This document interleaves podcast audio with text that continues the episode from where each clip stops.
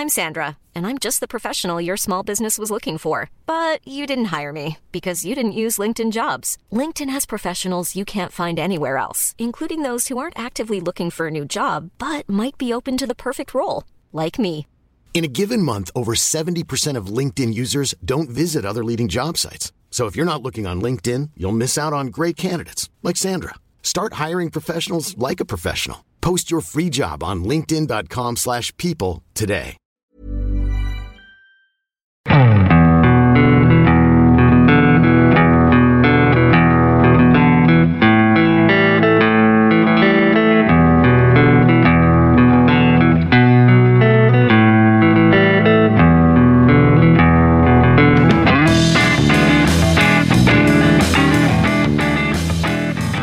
Hello and welcome to the Second Tier Podcast. I'm Ryan Dilks and I'm joined by the Terry Connor to my Mick McCarthy.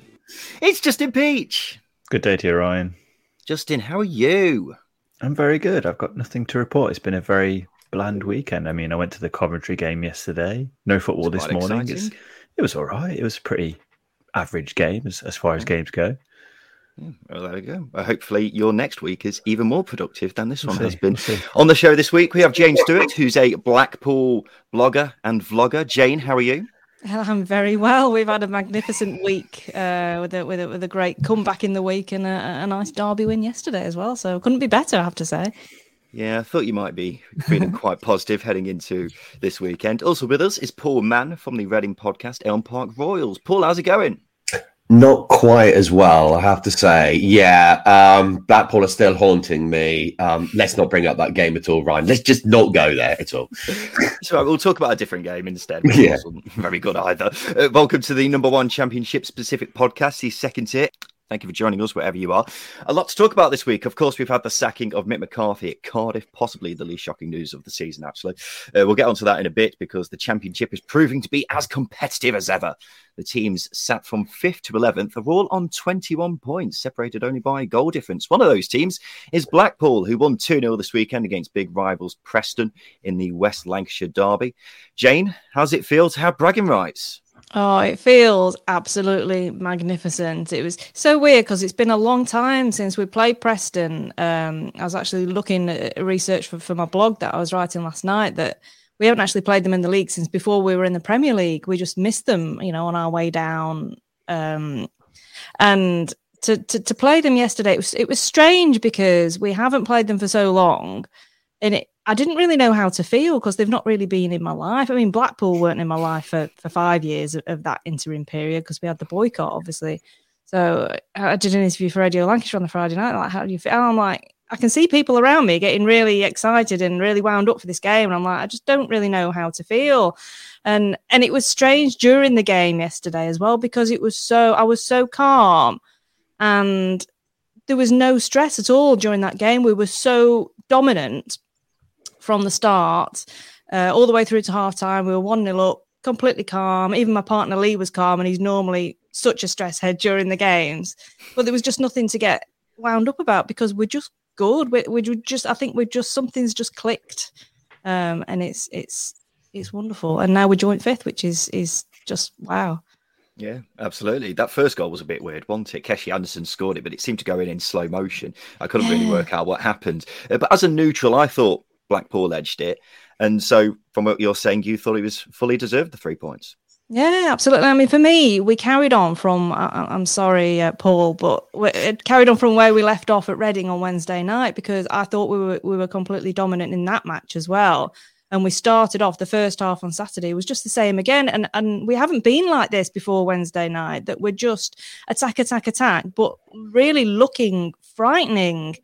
Uh, looking like we should be winning penalties all the time, and and that was just how it was, and that's how they, they, they're making us feel now that we're not concerned anymore because we've we've got it now. Something's just it's clicked, and this happened last season, but it didn't happen until later last season.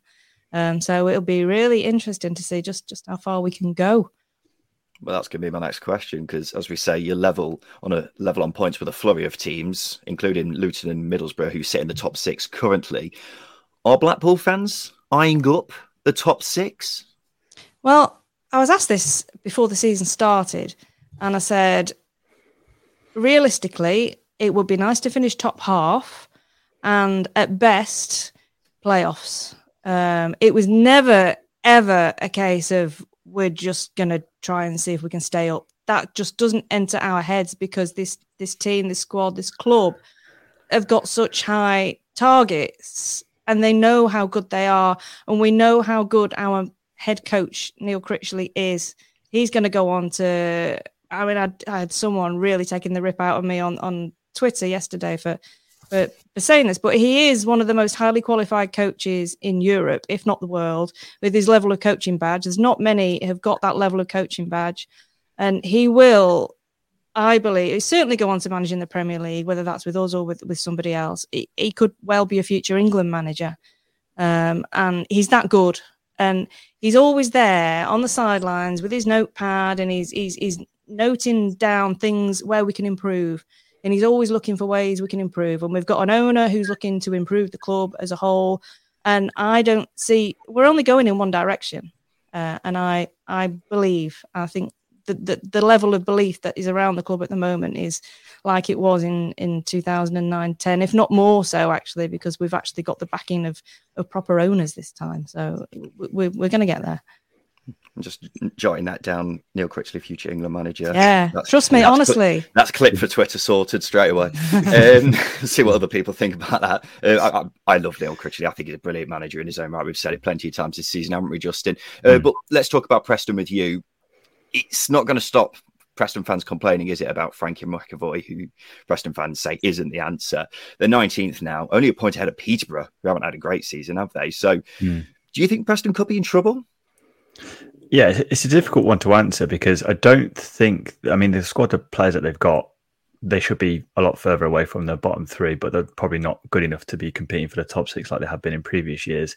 But it's games like this where you've got to question the mentality of the players and even the manager because, uh, as Jane said, they were in cruise control. It was easy for them. At no point did they feel stressed. That shouldn't be in a supporter's mindset for a derby game.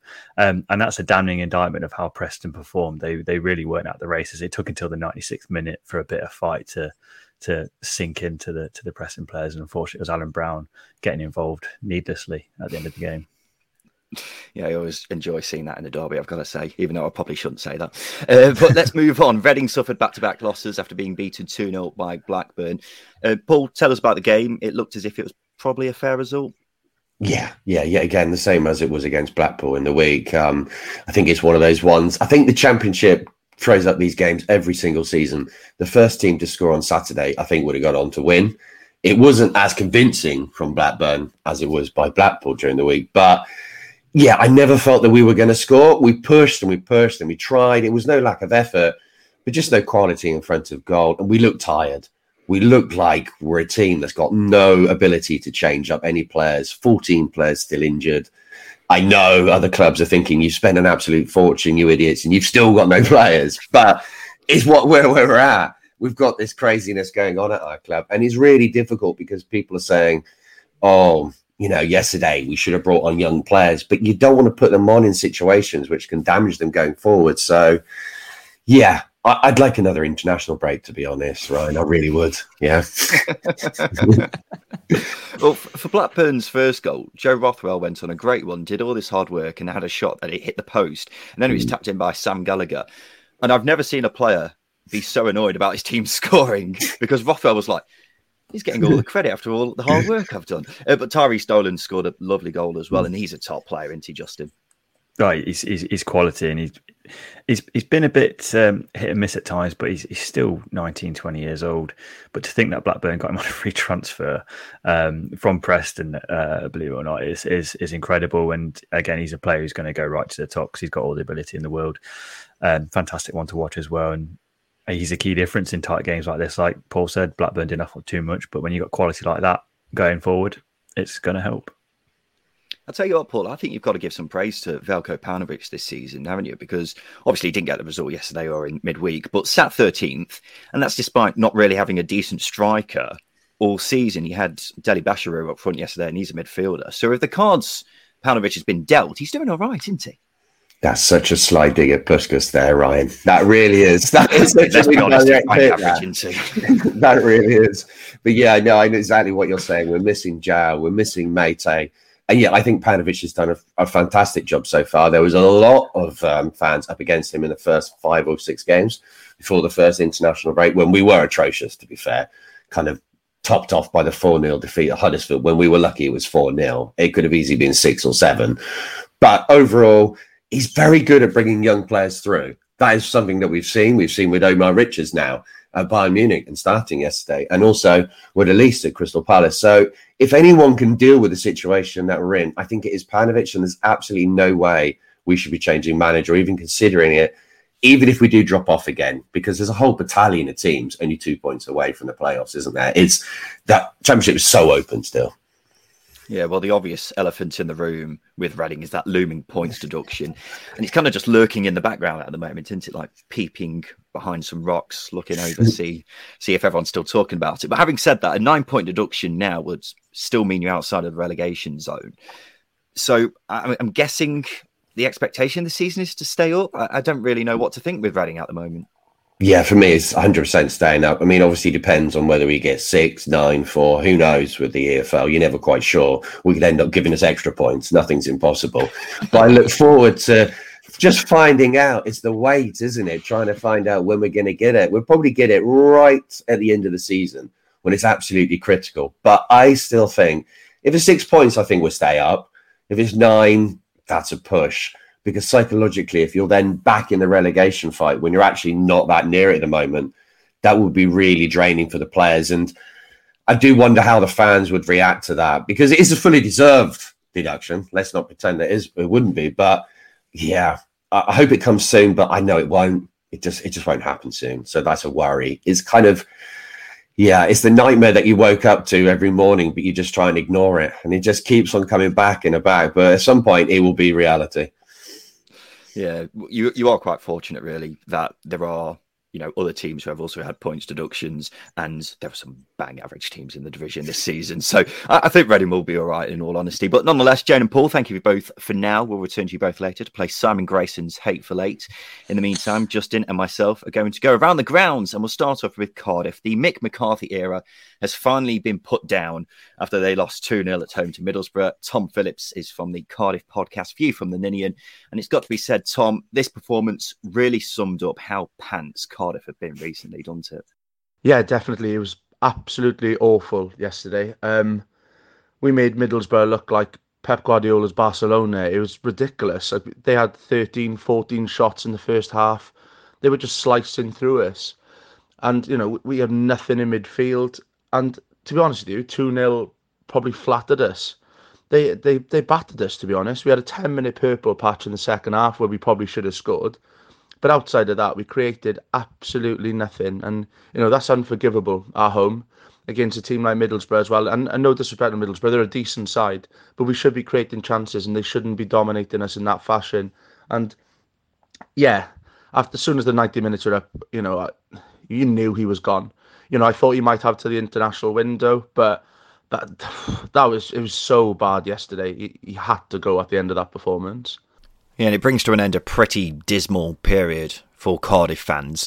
What do you think has been Mick McCarthy's biggest mistake? Of course, when things like this happen, there's always numerous mistakes. But if there's one particular thing, what do you think it was? I think his biggest mistake doesn't come on the field. I think it's it's off the field. And I said in the in the, the season preview that if I had one bit of advice for him, it would be to build that rapport with the fans like Neil Warnock did. And yesterday summed that up. You know, we just lost 2 0 and we, our fans are cheering the opposition manager. He just didn't build any sort of rapport with the fans. You know, we're simple folk Cardiff fans. Just come and give us a clap, come and give us a wave. You know, do the Ayatollah. It's a simple gesture. And he didn't do it once. And he would have just been forgiven some of the performances a little bit more if he was liked by the fans. And he just did he did nothing in his whole tenure to do that. You know, it started so well. You know, we we won I think it was seven or eight games on the bounce at one point.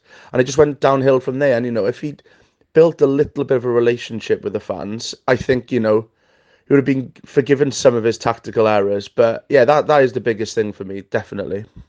Well, it's the million dollar question, Tom. Who do you want to see come in? Chris Wilder is the current favourite. Jody Morris is another contender in the betting. Um, either of those two you take your fancy, or is there someone else? Yeah, Chris Wilder for me is the one. I think the job he did in Northampton, the job he did at Sheffield United, just unbelievable. And I think Cardiff would be a project that would suit him, to be honest with you. Um, it'd be interesting to see if we can afford him, though. You know, I think he was in the running for the the Forest job at one point as well and didn't go there. So, you know, the rumours are he was at that Fulham game the other night, and if he wasn't interested in the role, why would he be there? But no, Chris Wilder for me would definitely be my top pick. I think other Cardiff fans are looking at people like Craig Bellamy, like Mark Hudson, you know, former fans' favourites. But for me, that might be a little bit risky at this point.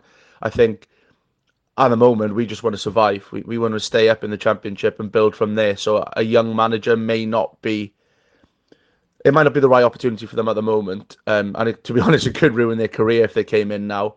Um, so yeah, Wilder for me. Cheers, Tom. Always interesting to hear who the fans want to see come in. We'll get your thoughts on that in just a sec, Justin. But Big Mick's gone, and the only real surprise for me is that it took this long to happen. Yeah, it's a well, it's a club record, isn't it? Eight defeats in a row. It's not particularly great, uh, a great position to be in. I, th- I don't think it's just the defeats because you can lose by playing well sometimes, but to lose the way Cardiff were doing um, just smacks of uh, underperformance. To be very polite about it, um, they've conceded a lot of goals, not scored many in that run of eight defeats as well. So the writing really was on the wall for for Mick McCarthy, but I think there's uh, deeper issues uh, at the root of the club at the moment. I don't think a new manager is going to solve them very, very quickly. Hmm. They have been so poor over the last few weeks, haven't they? And with the players they've got, that really shouldn't be happening. the majority of this squad is a, you know, genuine top six squad, but they've been playing like they've never even met each other before. Mm. Goals has been an issue all season. We've spoken about creativity loads of times on this podcast, haven't we, Justin? It's going to be an issue for whoever comes in. I completely agree with you there. But even then, they have squandered some unbelievable chances. I mean, Kiefer Moore looks class for Wales, but then has been really bang average for Cardiff this season. And James Collins hasn't scored yet, but has one of the highest individual expected goals records mm-hmm. in the division. So the the sign that this was really going wrong for me was at the back because in the last ten months or whatever in Mick McCarthy's reign, um, they've relied a lot on having a solid defence, haven't they? But in the last few weeks, it's been anything but. They've conceded 17 goals in six games. It's just been a real, real mess, hasn't it? Quite right. And I think they've got good defenders. You look at Aden Flint, who has probably played his best football since he was at Bristol City under Mick McCarthy. Sean Morrison, we know, is a, is a top, top player at this level, probably one of the best. Uh, and Curtis Nelson, again, is a very good centre half. Um, and then there's obviously a bit of changing around in the wing back positions. If you're not scoring as many goals or creating as many chances as Cardiff do, tying it up, be as defensive as you possibly can. It's boring and it's crap, but you're still going to get results, and you're not going to be in the position you're in now, where you're fighting relegation. Let's be honest. That's the that's the reality of the situation out at Cardiff. Just be boring and defensive, but they've not even been able to do that, which is a surprise given the experienced defenders that they do they do have at the club. Big question then, Justin. Who do you think should take over? Chris Wilder is the current favourite. I mean, I, have said that the, the roots go a lot deeper than just changing the manager. There's a massive imbalance in the squad. There's a lot of old players um, at the at the back end of their peak years, and there's a lot of young players coming through, not even entering their their peak phase. So whoever comes in as manager will find it difficult. Chris Wilder will be a very good shout, um, but he's got no money to spend. I know he's done that with Sheffield United before, but it's going to be very difficult. Left field choice for me. I know he's uh, one of the favourites at least. Is Michael Flynn? He's a, he's a good attacking coach. Did wonders at Newport under very tight Uh, under very tight constraints there, budget wise. So yeah, I think I think one of those two would, would be a good appointment. The issue Cardiff have got is the squad is only suited to one style of play, really, yeah. isn't it? And no disrespect to him, but you can't turn to Aden Flint and say, "I want you playing out from the back," because you you've just got to go with a manager who likes to play direct, and that's partly down to the recruitment that they've done, where they've mm. just you know been suited with the past three managers being very direct. So of course Wilder would be the ideal choice. I'm not saying he plays long ball, but I think he can get the most out of the players who are there. Yeah, a manager I'd go for is Chris Hughton. Sure, he's just come off the back of a nightmare spell at Forest, but he's a bloody good manager. at this level, isn't he? And his last job shouldn't define him as you know a bang average manager. Forest is the only club where he hasn't done an amazing job, and mm-hmm. At this level, there aren't many better. The squad would suit the style of play. I mean, Kiefer Moore, Glenn Murray. I'm getting comparisons there already. Hughton knows how to work with that kind of striker, and then defensively, they would be solid again. So Wilder would be my first choice, I think. But if he's unattainable, possibly too, costing too much or just doesn't want to go there, then I'd go for Hughton. I think he'd be a brilliant appointment. Um, but we should probably talk about the game of football, Justin, that happened this weekend involving Cardiff. It Was, of course, a 2 0 loss to Borough, who could have scored more, really, couldn't they? They were really car- carving Cardiff open at times. Uh, they've got good players, haven't they, Borough? And it's taken until now for them to really show their quality. Um, and that's amidst a, a, bit of an injury crisis for them. But you look at certain players, I mean, McNair's consistently good. Um, Payero, when he came into the game, was fantastic. Sporar looks a threat up front. Yeah, there's there's quality just oozing out the sides at the moment. And, and as I say, that's you know defensive injury crisis uh, is happening at the same time. So I mean, fair play to everyone. You look at Sol Bamba as well. Com- comes into this game, absolutely dominates every single phase of play that he came across. He was fantastic in this game. Um, so yeah, you've really got to give credit to Borough because it was a controlled performance. Probably disappointed he didn't score more, but 2 0 win away from home, you come away happy. Yeah, it's remarkable how good Sol Bamba's been since coming mm. into the team, considering everything that he's been through. Martin Payero played again. He, he looked class. He does. And he, he has just been brilliant since coming into the team, hasn't he? Borough now sixth don't want to put a dampener on it too much, but as I said in midweek, Hull, Peterborough, Barnsley, and Cardiff runs of games don't get much easier than that. So I won't be getting too carried away. However, this will give the players confidence, won't it? Because they were lacking that massively before. Another team currently occupying the playoffs is Luton, who beat Hull 1 0. But for the Tigers, they've now lost three on the bounce and continue to sit in the bottom three. Joel Robinson is from the To Hull and Back podcast. How was it on Saturday, Joel? Uh, I think in terms of the game, we didn't play too bad. It's just that once again, in the final third, we're not doing what we need to be doing. There's there's a lack of ideas there, which means we're not taking our chances and we're losing these games 1 0, 2 0, 3 0. Um, it was quite a toxic atmosphere at the end of the game um, towards McCann, especially. I don't think the players got too much back from the fans, but um, McCann got a lot of um, lot of abuse at the end of the game from a section of our supporters. So uh, the game, the game as as a whole, it was a better performance than usual, but it's still not good enough to what we need. Yeah, of course we don't condone abuse, but he does deserve criticism, doesn't he? Because we've been saying loads of times recently that Hull keep playing this 4-2-3-1, which hasn't worked all season, and then the one game where they changed to a 3-5-2, they won. But then he's gone back to this 4 2 3 1, and his stubbornness with this formation is costing Hull points, isn't it? Yeah, it seems to be a repeat of the season we went down last time where we had a complete capitulation. We're going with the same formation, the same players. We're not our best player, Josh Emmanuel, I'd say, isn't being played because he's playing Lewie Coyle in, at right back. But in that formation against Middlesbrough, Emmanuel was at wing back and he was the best player on the pitch. So to change it up from that win was it's just confusing. I don't understand why he's doing it because if he goes with that that Middlesbrough game, builds on that, we'll pick up results, we'll stay up, and fans might start to actually enjoy going to games again because at the moment we're just not enjoying it. We're not we're not enjoying watching Grant McCann's football, and that's why we want him to go. Well, simple question then, Joel. How long do you think he's got left? in all honesty, I don't know how long he's got long, how long he's got left. Um, it seems like he's untouchable at the moment with, with our current ownership, with there being a possible takeover on the horizon. We've been in this situation before and it's not happened. So Ehab Allam will not want to pay Grant McCann off to leave. The only way McCann will leave at the moment is if he leaves on mutual agreement where he won't get a payout, which I don't see happening. So yeah, like I say, I don't expect him to go soon. We we want him to go.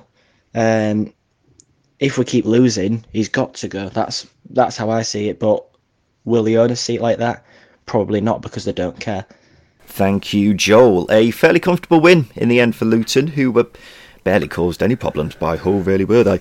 It's hard to find much encouragement for them at the moment, isn't it? They've had a couple of occasions this season where it looked like they might finally get going, but it keeps seemingly being one step forward and then two steps back for Hull, doesn't it? It does, but that's just because of the situation they're in. They have an inexperienced squad.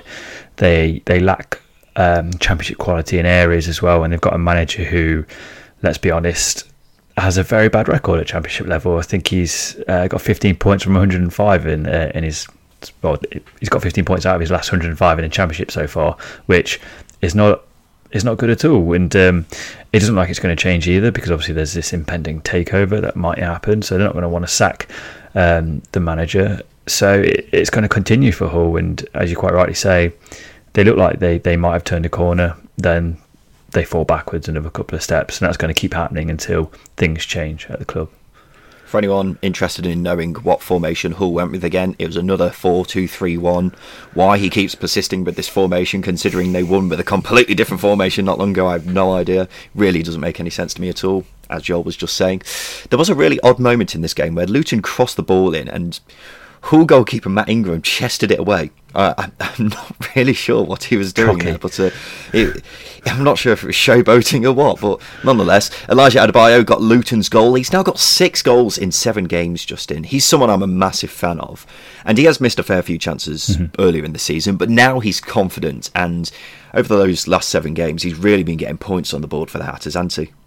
He has, and I'll be honest with you, I do agree with you. I think Adebayo is fantastic. I actually think he's one of the best forwards in the league. It's just for me being consistent with um, converting those chances because once he does that, he's going to score a lot.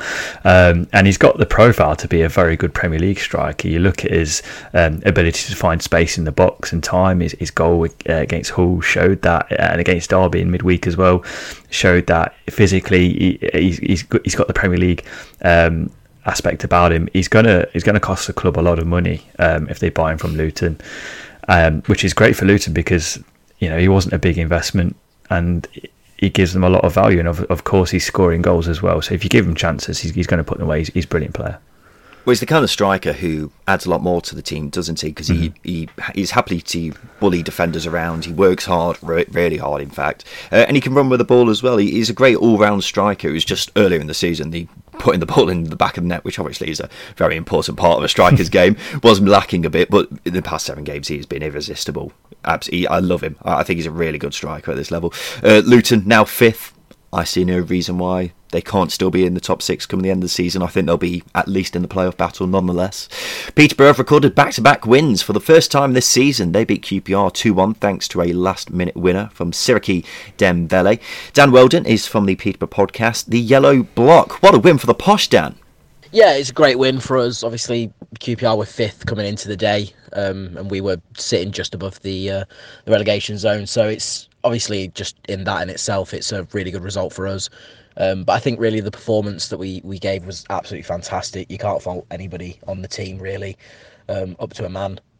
absolutely brilliant. The keeper made some great stops, kept us in the game early on. Um, QPR's crossing wasn't the best, and we made full advantage of that. Obviously, getting the winner in extra time as well. So yeah, I think really we don't want to get ahead of ourselves. Obviously, it's still early days. It's only two wins back to back, and one of them was Hull. But we really want to make this our catalyst, I guess. Um, obviously, everybody on the podcast is thinking that this could be the turning point in the season. Everyone's starting to click together. We've got the captain back. Uh, Jonson Clarke-Harris comes back in the next game as well. So, you know, ideally, we would uh, capitalise on this and, and really start pushing to get some points from the next couple of games. Yeah, well, it's the first back to back wins of the season after a disappointing start, really. Um, during that time, me and Justin were criticising Darren Ferguson for the way things were going. Um, but Peterborough fans were telling us it's not Darren Ferguson's fault. Could you just explain for us why Peterborough fans, maybe even including you, think that's the case? Yeah, so we've had quite similar conversations on the podcast recently. Um, one of our boys, Tim, thinks that, you know, all the blame rests solely on Fergie. Um, obviously, it's been well documented that we haven't recruited very well in the summer, all things considered. Um, and obviously, we, we've played the last sort of five, six weeks without uh, more than one striker, if any striker at all, in the squad. I mean, that's mainly down to injuries and, and suspensions more than anything else. Um, but obviously, you know, the manager deserves a little bit of flack for, for the recruitment and lack of striker in the squad. That being said, you know, I, I don't really think that we should be discussing getting rid of the manager quite yet. I think obviously the last two performances have been quite good, especially QPR. Obviously, you know, we're starting to pick up points now where we need to, and all things seem to be sort of clicking. So yeah, he deserves quite a lot of flack for the away performances and, and a bit of the recruitment, but really, you know, we're doing what we can with what we can. So I don't really think there's any issue. Yeah, well, you were saying a minute ago about this possibly being a catalyst for things turning around for Peterborough. How confident are you of Peterborough staying up this season? Because thus far it does look like it's going to be a relegation battle. Yeah, of course. Look, we're all hopeful as, as Peterborough fans. I don't really think anybody's thrown us under the bus quite yet. Um, we know that the squad in its core has a lot of talent, um, quite a lot of uh, ability to be at this level. It's just whether the, the sort of the depth is there. And so far this season, really, bar a couple of performances that have been absolutely outstanding, we've not really shown that the depth is there. We've not really had, you know, that, that incredible sub to bring on unless, you know, some of our starters haven't started that day, i.e. Siriki Dembele and, and the like. But ideally, you know, we're, we're going to pick up points now against the teams that are, are, down there with us. You know, you look at Swansea, they're doing really badly at the moment. So, you know, they're there for the taking next week, hopefully. Um, and we've got some other games coming up against bottom bottom half opponents. So, yeah, we're very hopeful still, um, but there, there's a lot of the season still to go, um, and we'll see where it takes us. Thank you, Dan. I tell you what, Justin, you pick bad times to get off the fence and slag off teams, don't you? I mean, you said Peterborough mid-table at the start of the season, they start terribly, and then when you say you've got no hope for them, they win two on the bounce. Sort it out, Peach. What do I say now? I, I, is there any point in me opening my mouth on Peterborough because whatever happens, the opposite is is going to happen. So I've got no idea what to say. But credit to them, they they're turning around the form. Um, they didn't panic. Obviously, they went one 0 down against a very good side here. So absolutely fair play to Peterborough for making me look a mug twice. well, what we'll do is I'll stick a 10 on them to go down, and then you just keep saying all season that they'll stay up. I'll be practically printing money, basically. Uh, but a good game, this. Both teams creating plenty of chances. QPR had some really good openings, so it's quite impressive that their only goal came from Ilias Chair scoring directly from a corner. Not sure what the keeper Cornell was doing for that, I've got to say. Mm. But nonetheless, another three points on the board for Posh, and they're now 20th with a five point cushion on the relegation zone. And you'd hope that this win would give them some much needed confidence because they've been seriously lacking it so far, haven't they? Yeah, you're quite right. The confidence factor is important for any team building momentum and consistency. And, and Peterborough, it looks like it's starting to filter into how they play. You look at midweek, they were brilliant against Hull, fantastic on the break uh, as well, and they carved open uh, some good chances. Um, in this game, very composed in their passing. As I mentioned, they went 1 0 down, they didn't panic, they kept going, they kept going, they kept going, and, and, and they got there. They can be naive at times, but they've got a good group of attacking players and you get them all playing well at the right time. At the same time, they're going to score goals, and they did that. And um, Dembele, I don't think we talk about Dembele enough because he is a talent. Same with Jack Taylor, very good player. What do you think they're going to do now? Do you think they're going to stay up or go down? I'm just making a note so I can bet on them next week. um, I, I, don't know what to say. Honestly, I've got no idea what to say because, as I, as I mentioned, whatever I say, the opposite's going to crack on. I haven't been able to crack him yet, listeners. We'll find out midweek. Um, I haven't written down where I got this stat from, so I apologise to whoever posted it on Twitter. But out of all the teams in the Championship, QPR have played against the fourth hardest opposition this season based on where they are in the league. So quite interesting that despite that, they were sat fifth prior to this weekend and then lose to a side that's been languishing in the bottom three for most of the season. Very strange indeed. Uh, Justin, let's have a break. After that, we'll talk about a South Yorkshire derby and West Brom battering Bristol City.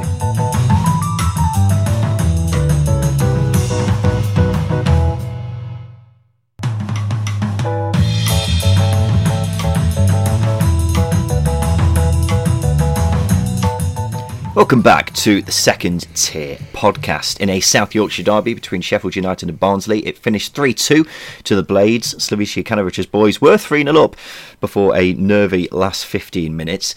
Not sure you're going to agree with me on this, Justin, but I think this is a weird case where both teams will be fairly content with how this went. Sheffield United obviously getting the win, while Barnsley, I don't think would have expected to get anything from this game, and for the first time in a while, there have been some positives from the final period of this game. Yeah, I mean, I, I, thought Barnsley over the last couple of weeks, or last couple of games, I should say, have improved. They have started to create more chances. Um, and it's obviously filtered into the game a little bit. I don't think there was too much to separate the sides. I think it was just Sheffield United's quality that edged them um, in this game. Because you look at, again, you just look at the players that they've got available to them. Lys Mousset is not a bad Premier League player um, when fit and firing, um, and he, and he's put a double away today. And as you quite rightly say, I mean, the first half was absolutely terrible, probably an indictment of where both teams are at at the moment. But yeah, not too much to separate them other than the quality of players and the quality of chances that were carved out. Carved out. Well, Jokanovic sprung a bit of a surprise really by starting Mousset and McBurnie. throughout the season. He's been sticking with Sharp up front, but decided to play two strikers who haven't really hit form so far this season. So it was a bit of a weird one, but Mousset paying back with two good goals. Um, and he's someone, if he is on form, oh, I suppose you could say this about pretty much every striker Sheffield United yeah. have got, but he is another one, isn't he, who, when on form, he's a bloody good player. And hopefully this is something that takes him on to the next level. But you're quite right, Barnsley have got better going forwards, but that's come at the cost of them not being very good at the back. And I suppose we've sort of seen that in this game, but they were on a bit of a scoreless streak, weren't they? So getting two goals here will do them a world of good, um, especially when they badly need it because they've looked pretty woeful at times so far this season.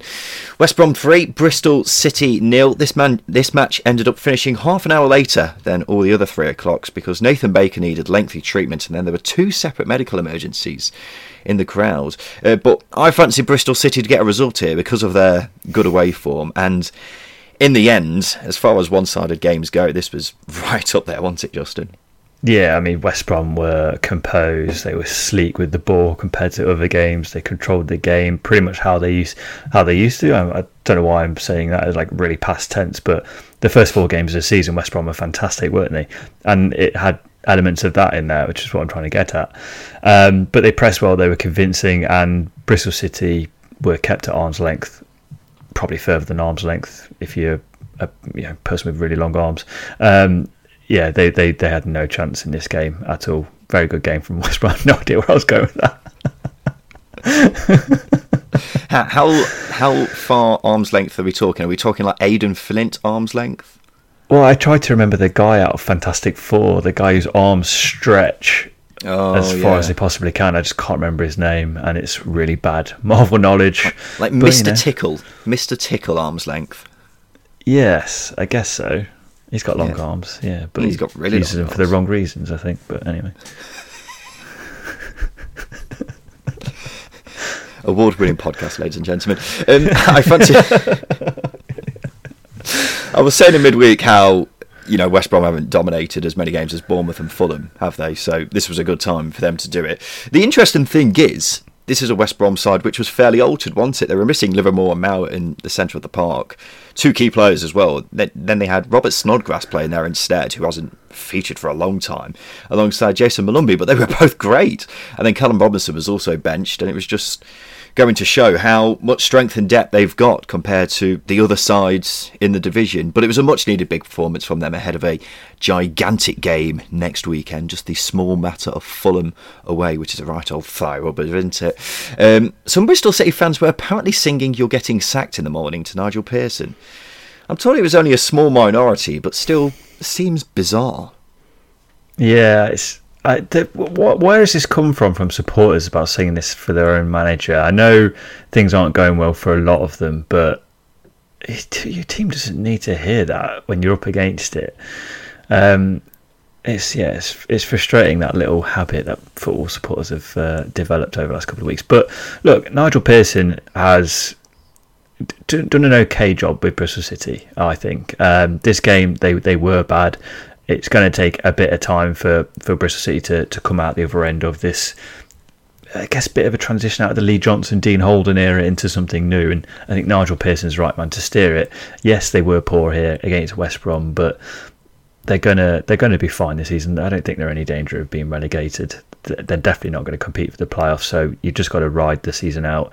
Very easy for me to say, not a Bristol City fan, but it, you can just tell they're in a transition it's just smacks of transition at Bristol City at the moment. Well, they've lost three games in a row, but it's got to be said those are three very tricky games. You've got mm-hmm. Bournemouth, Forest, and then obviously this game here against a West Brom side which was rejuvenated.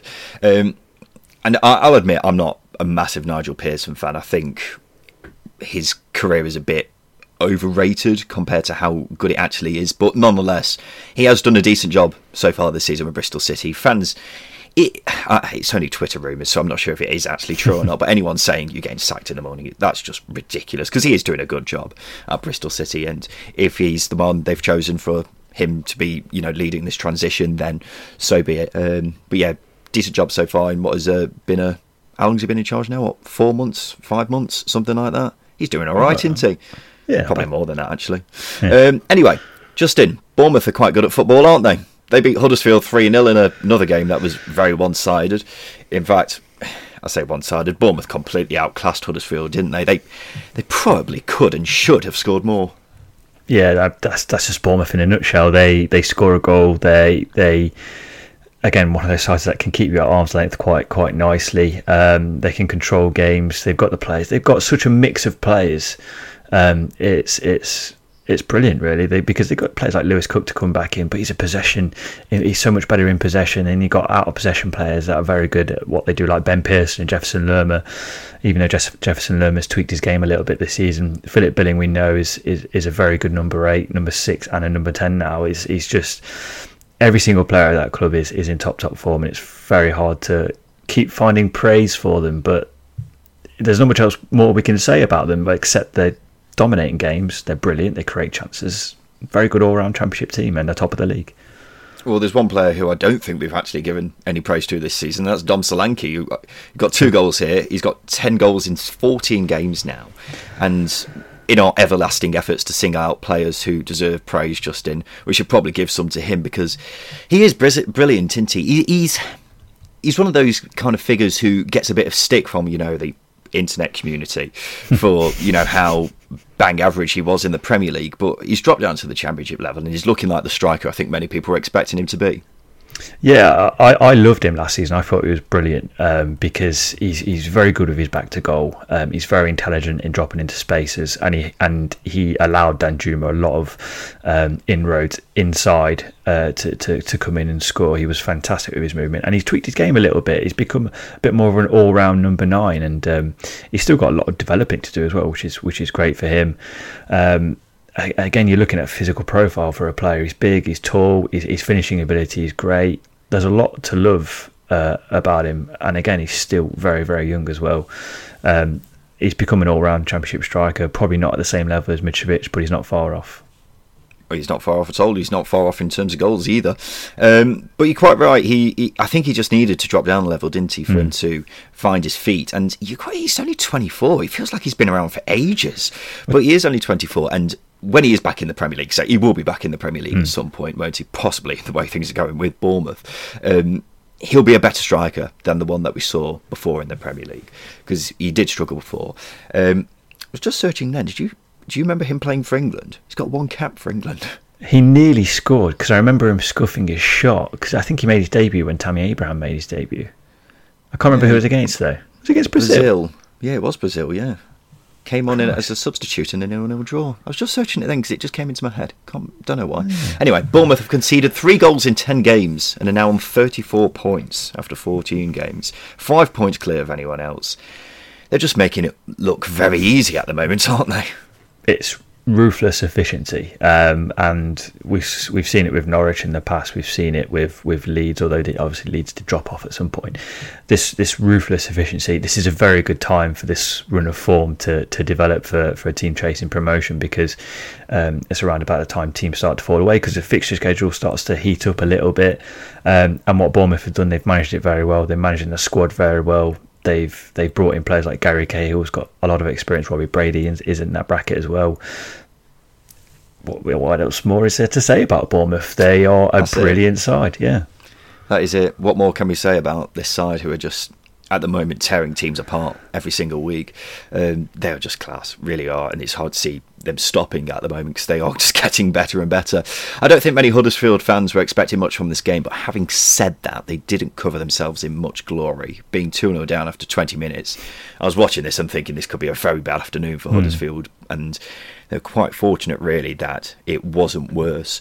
A Tom Bradshaw double helped Millwall beat Stoke 2 1 in the Gary Rowett derby. Tom Bradshaw's a funny player, isn't he? You forget he exists, and then he'll pop up with two goals every so often, and then disappear again for a, a few months. It's very odd. There aren't many players like it. Uh, but four wins from five now for Millwall, who are going well, despite fans not being totally in love with Rowett Ball. Uh, yeah, I see where they're coming from. Obviously, Derby. Uh, uh, Gary Rowett was manager of Derby for a season, and although we got into the playoffs and we dominated teams at times, it wasn't it wasn't sexy domination. oh, yeah, I know what you mean. yeah, um, it wasn't yeah, good. When, for, when yeah. you say sexy domination out of context, mm. is a bit weird. Uh, yeah. Um, it wasn't fantastic football, is what I was getting at. Definitely getting at. Um, uh, so I can see I can see where Millwall fans are coming from, but he's a he's a results manager. He will play for the result whether that's a draw, um, I, need a draw against a tough team, or whether it's grinding out a win, he will play. He'll play for the result, um, and it, and it's working wonders for Millwall at the moment. And you know, if you get more out of players like Tom Bradshaw, takes the pressure off the likes of Jed Wallace, um, and obviously Benik and players like that, and obviously keeping clean sheets and, and not conceding goals is important as well. And, and Millwall do that very well. It's just making sure they're consistent because they can easily fall into the trap of drawing many games. Yeah, I, I struggle to see them maintaining it. I've got to say, just because they have constantly lacked that striker who is going to pull their fair share of goals. As I was saying earlier, Tom Bradshaw just pops up every so often, scores a double, and then disappears off face of the earth. Um, but Sheyi Ojo got an assist yesterday. That'll be a nice bonus because he's a player who could potentially help out Wallace in terms of goal contributions, and they badly need someone like him as well um, to pull their weight. For Stoke, Romaine Sawyer's got his first goal in two years, but apart from that, there weren't many other positives really. Three defeats in a row for Michael O'Neill's boys. I think if we're being fair, we should point out two of those losses were against Bournemouth and Sheffield United, which are tricky games, and then Millwall away is traditionally also tricky, although I think that's a bit of a myth, to be honest. But either way, are you concerned, JP? I I am a little bit concerned, but not necessarily at them losing games. They've they've dropped points from uh, winning positions in two out of the last three games, which is which needs to be addressed by O'Neill. Um, obviously, I wasn't say goals are drying up, but getting Tyrese Campbell back fit and getting Surridge firing because I, I, gave him a lot of uh, praise at the start of the season. I thought he was going to be fantastic, but he's not really not really hit the ground running for, for Stoke at the moment. Um, a lot of things need to be to be sorted, and again, addressing that um, dropping leads thing needs to be needs to be sorted because obviously dropping points not good. Of course, but they're also missing Nick Powell now, which is a massive blow. But we'll talk mm. about that in a bit. Justin, Birmingham two, Swansea one. Birmingham have scored a goal. It's the end of the world as we know it. 580 minutes they went without a goal until Troy Deeney stuck one away. Then they scored again later on. Calm down, Birmingham. You'll be getting a nosebleed at this rate. Um, but we've been saying the goals will come for ages, haven't we? They, have mm. been creating shed loads of chances. It was all just a matter of time, wasn't it? It, it was. They, they, have got a good side, Birmingham City. You look at Troy Deeney, who's not been able to get into the starting lineup for the however many games he's now been signed for the club. Um, he, he, he's a player that can make a difference, and he did that with the with the goal that he scored. It was a very well taken goal as well because the, the assist from Chong was was brilliant. Um, but I mean, fair play to, to Bowyer for not uh, changing the team too much. I mean, it was it was a more of an attacking lineup here against Swansea than than what it has been in the past. So you've got to say fair fair play to him for sticking to it because they could have easily. I mean, you look at last season. This time last season dropped off a cliff. They could have easily done that again, but Bowyer is a good manager, not allowed it. When I look at the table now, I think Birmingham are 100% the team I fancy to climb up it because they have been so unfortunate in these past few weeks. And when you keep creating chances, it is going to turn eventually. The strikers are just purely too good to keep missing at the rate that they were, aren't they? So they're, they're doing well at the back as well. Dion Sanderson's been really good for them. Mm. Marc Roberts is probably one of the more underrated centre halves in the division. They restricted Swansea to just one shot on target on Saturday, and that's a side which is you know beat West Brom in midweek. Then they were creating chances for fun against Cardiff, weren't they? So uh, Lee Bowyer just needed to get the balance right, didn't he? And they've got winnable games coming up, so. I definitely say if any team is going to surge up the table over the coming weeks, then it's going to be Birmingham. Uh, thoughts on Swansea, Justin? They gave uh, they gave Blues a decent game despite only having one shot on target, didn't they? I think they just ran out of steam. Um, you look at the, the, the week that they've had tough game, tough derby game last Sunday, even tougher game against West Brom. It's going to take it out of you. They've not rotated as much as, uh, as other sides because they, they can't. They don't have the, the strength and depth to do it. But um, I think it's just a, a, minor blip on what is a very good, uh, what, has been a very good month for Russell Martin and Swansea City. Coventry's 100% record at home has come to an end. They drew 1 all with Derby after a late Graeme Shinnie equaliser. Uh, Justin, you were there, weren't you? What did you make mm. of the hmm. game? It was it was a very good game, you know. Um, especially in saying off camera. no, I know, but I've had a little bit of time to reflect. I thought Coventry were brilliant in the first half, and I thought Derby were, were, were brilliant in the second half. Um, I think the only thing that was missing was quality in front of goal. But you look at Coventry; they carved Derby open quite a few times, but struggled to struggle with the final ball. Um, I mean, Callum O'Hare was, was brilliant. It was great to watch him watch him live, and Viktor Gyökeres, movement is great. Should have had a penalty in the second half. Um, but there's a lot to like about Coventry. I think probably just got a little bit complacent uh, towards the end of the game. Well, Derby are proven once again that despite what's going on behind the scenes, they're one of the toughest teams to beat in the division, aren't they? They're such a stubborn side and have proven many times this season that they're going to keep fighting right to the end. Wayne Rooney wasn't at this game because he was feeling unwell. It's that bloody winter flu, isn't it? Everyone's his, getting it at the moment. It's his birthday today. Ah, okay. Conspiracy. Not to, spe- not to speculate. Mm. Well, I, I was going to say it's because the temperatures dropped, but you may be on something there, Justin.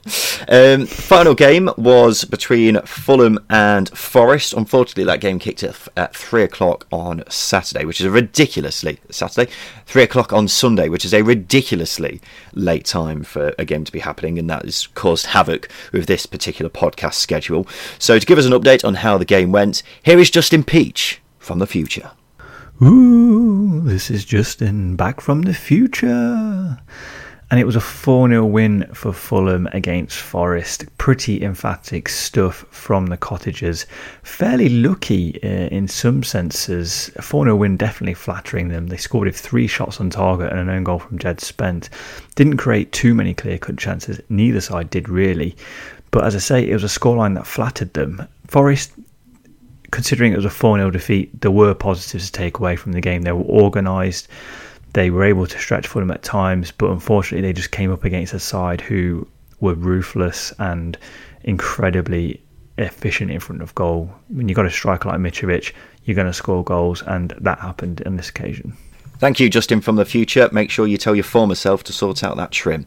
Right, now it's time for this.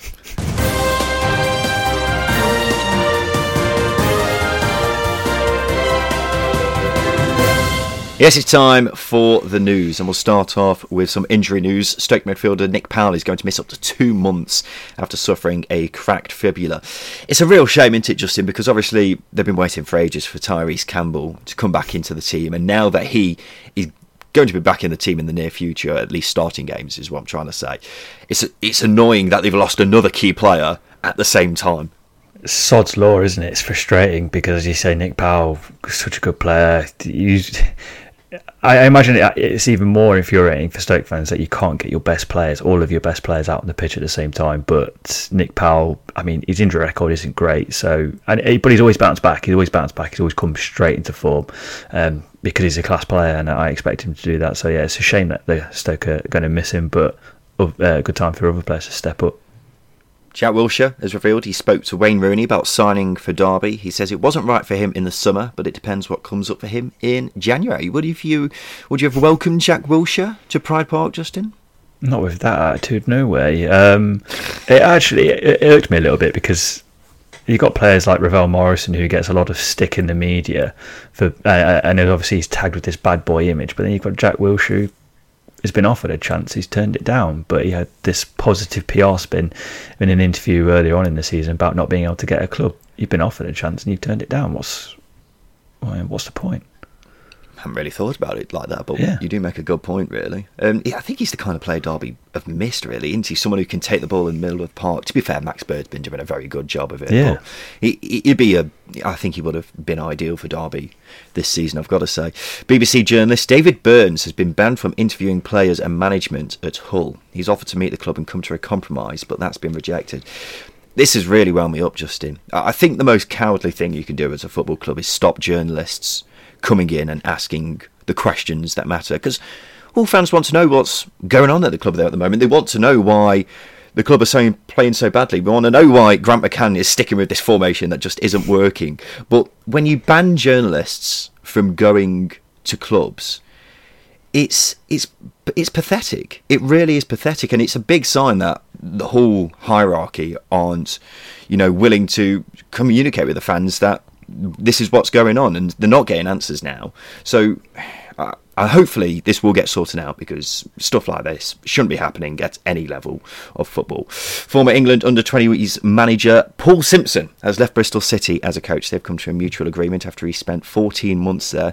You're a big Paul Simpson fan, aren't you, Justin? Was part of the Steve McClaren glory years.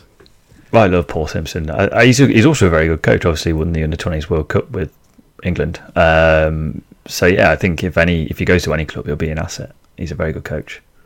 Absolutely. And former Reading goalkeeper Adam Federici has retired. Uh, any memories of Federici, Justin? None stick out. I mean, he played in that uh, FA Cup semi final, didn't he? And he made a save on the line, or he cocked up. I think the ball went under him or something. Mm. He did something significant in the FA Cup semi final against Arsenal, but I can't remember. I can't remember.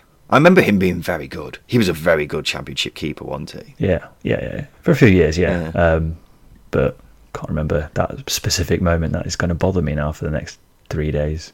So you can have a search for it after this podcast is finished. Shall we do some polls, Justin? This is the part of the show where we give our listeners three questions on Twitter because we want to get their thoughts on what's going on with the world. The first question we asked Justin was this: uh, Who should be the next Cardiff manager? A nice simple question. The options we gave were Michael Flynn, Chris Hughton, Jody Morris, or Chris Wilder. What do you think? Uh, probably Chris Wilder, but I think Michael Flynn still. I still think he's the better better option. I, I thought you might have gone with Jody Morris because you're a big Jody Morris fan as well, aren't you?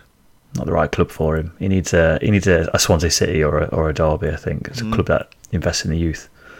I can see where you're coming from. Chris Wilder won the poll with 57% of the vote. Chris Hughton got 20%. Jody Morris 12%. Michael Flynn got 11%. So not much love for Flinny.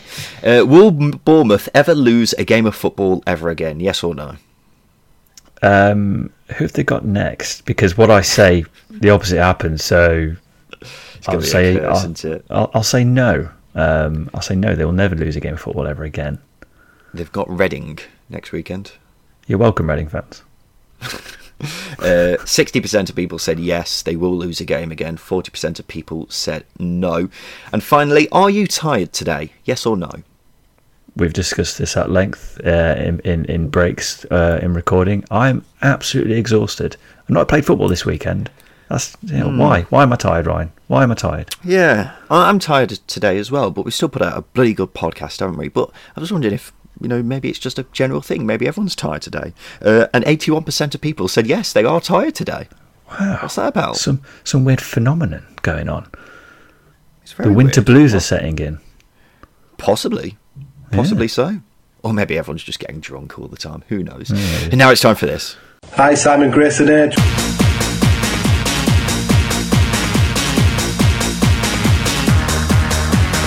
So this is Simon Grayson's Hateful Eight. Welcome back to the show. Blackpool vlogger and blogger Jane Stewart and Paul Mann from the Reading podcast, Elm Park Royals. So I'm going to ask the guys here to name eight of a certain subject. All they've got to do is work together to name all eight. So, for example, if I were to say name eight of Wayne Routledge's clubs, and Jane to say Swansea, that's one down and Paul would say QPR, that's another down. But if Justin would say Weymouth, then he'd be out. So what you need to do, chat, is give me eight answers without all of you being eliminated. Hello. Who's that? That's my girlfriend killing the second tier podcast. Hiya. Um, she never done that to mine, so I'm really, really happy about that. Sorry about I'm gonna keep that in as well. It's absolutely fine. Uh, this is a bit of a different one this week. There are eight championship clubs which don't have an animal included on their badge. Can you name them? Um, oh God! Even when I was putting this together, I knew it was going to be controversial. So I'm not including humans as animals, but I am including dragons. So make of that what you will. so eight championship clubs which don't have an animal on their badge. Um, Jane, you can go first. Can you name a championship badge which doesn't have an animal on it? Uh, I'm going to guess at Fulham because I think that's just FFC, isn't it? You're absolutely right. Fulham's badge hey. is literally just FFC. So Jane is through. Paul will go to you next. Can you name another animalless badge, please? Uh, Bournemouth. Yes, absolutely right. It's a person heading a football, I think. Um, Justin, we'll go to you. Uh, Birmingham City. Yes, that is planet Earth balancing on top of a football. Um, this is the stupidest quiz I've ever done. I'm so sorry. Jane, we'll go to you next. Um, Nottingham Forest is that a tree? It is a tree. You're absolutely right. Uh, Paul, your go. Oh my God, Barnsley. Barnsley is incorrect. See, while I was preparing this quiz, I had to write down all the different animals that are on the different badges. Barnsley's badge has a dragon on it. It's very small, but there's a tiny Oh. dragon on it. Uh, so, Paul, you're out, unfortunately. That means it's down to Justin and Jane. Uh, you've got duh, duh, duh, five to go. Justin, you'll go. Um, Four to go, sorry. yeah, Barnsley would have been the ones I'd have said. Uh, Blackburn. Yep, that's correct. Blackburn's badge is the Red Rose of Lancashire. Uh, Jane, you'll go. Hmm. Um, I'm gonna guess at Cardiff because they had some weird branding going on the other year, didn't they? Cardiff badge has a dragon on it. Oh, Unfortunately, the the Welsh dragon. I'm going to assume it is. So, Jane, you're out. Justin, you've got three left. Can you pull this over the line? Bristol City. No, no, no, no, no, no. I mean, Bristol Cities is one of the most obvious. Yeah, no, they got a big bird on it. You know what? Oh. I, I'll let I'll let you go. Um, you can have another go because this is Red- a bit of a silly quiz. Reading. Reading's Really? badge has a tiny lion on it. Oh. A tiny little lion on it. Tiny, tiny. Tiny. It's like Behave, Ryan. He's a He's, he's beast. a four inch. It's a beast of a lion. Absolutely right.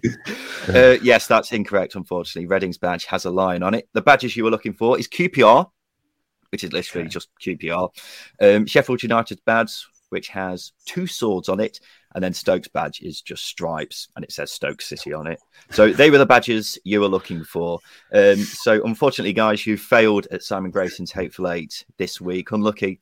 Hopefully, you'll do better next time you're on. But thank you for coming on the show today. This has been the Second Tier Podcast. We'll be back again on Thursday to go and look ahead to the weekend's games in the Championship. Once again, we've got some big games coming up, including Fulham v West Brom. But thank you to our guests on the show this week, Jane Stewart, who is a vlogger slash blogger for Blackpool. Jane, thank you for your time today. Thank you very much for having me on, and that was a great quiz. I enjoyed that. I still think it's stupid, but nonetheless, uh, Paul, who is from Elm Park Royals, thank you for your time today. I didn't enjoy that quiz, but yeah, I enjoyed it overall. Thank you. Oh, let's just put this to an end, shall we? This has been the Second Tier Podcast. We'll be back again on Thursday. I've been Ryan Dilks. I've been Justin Peach. Thank you for listening.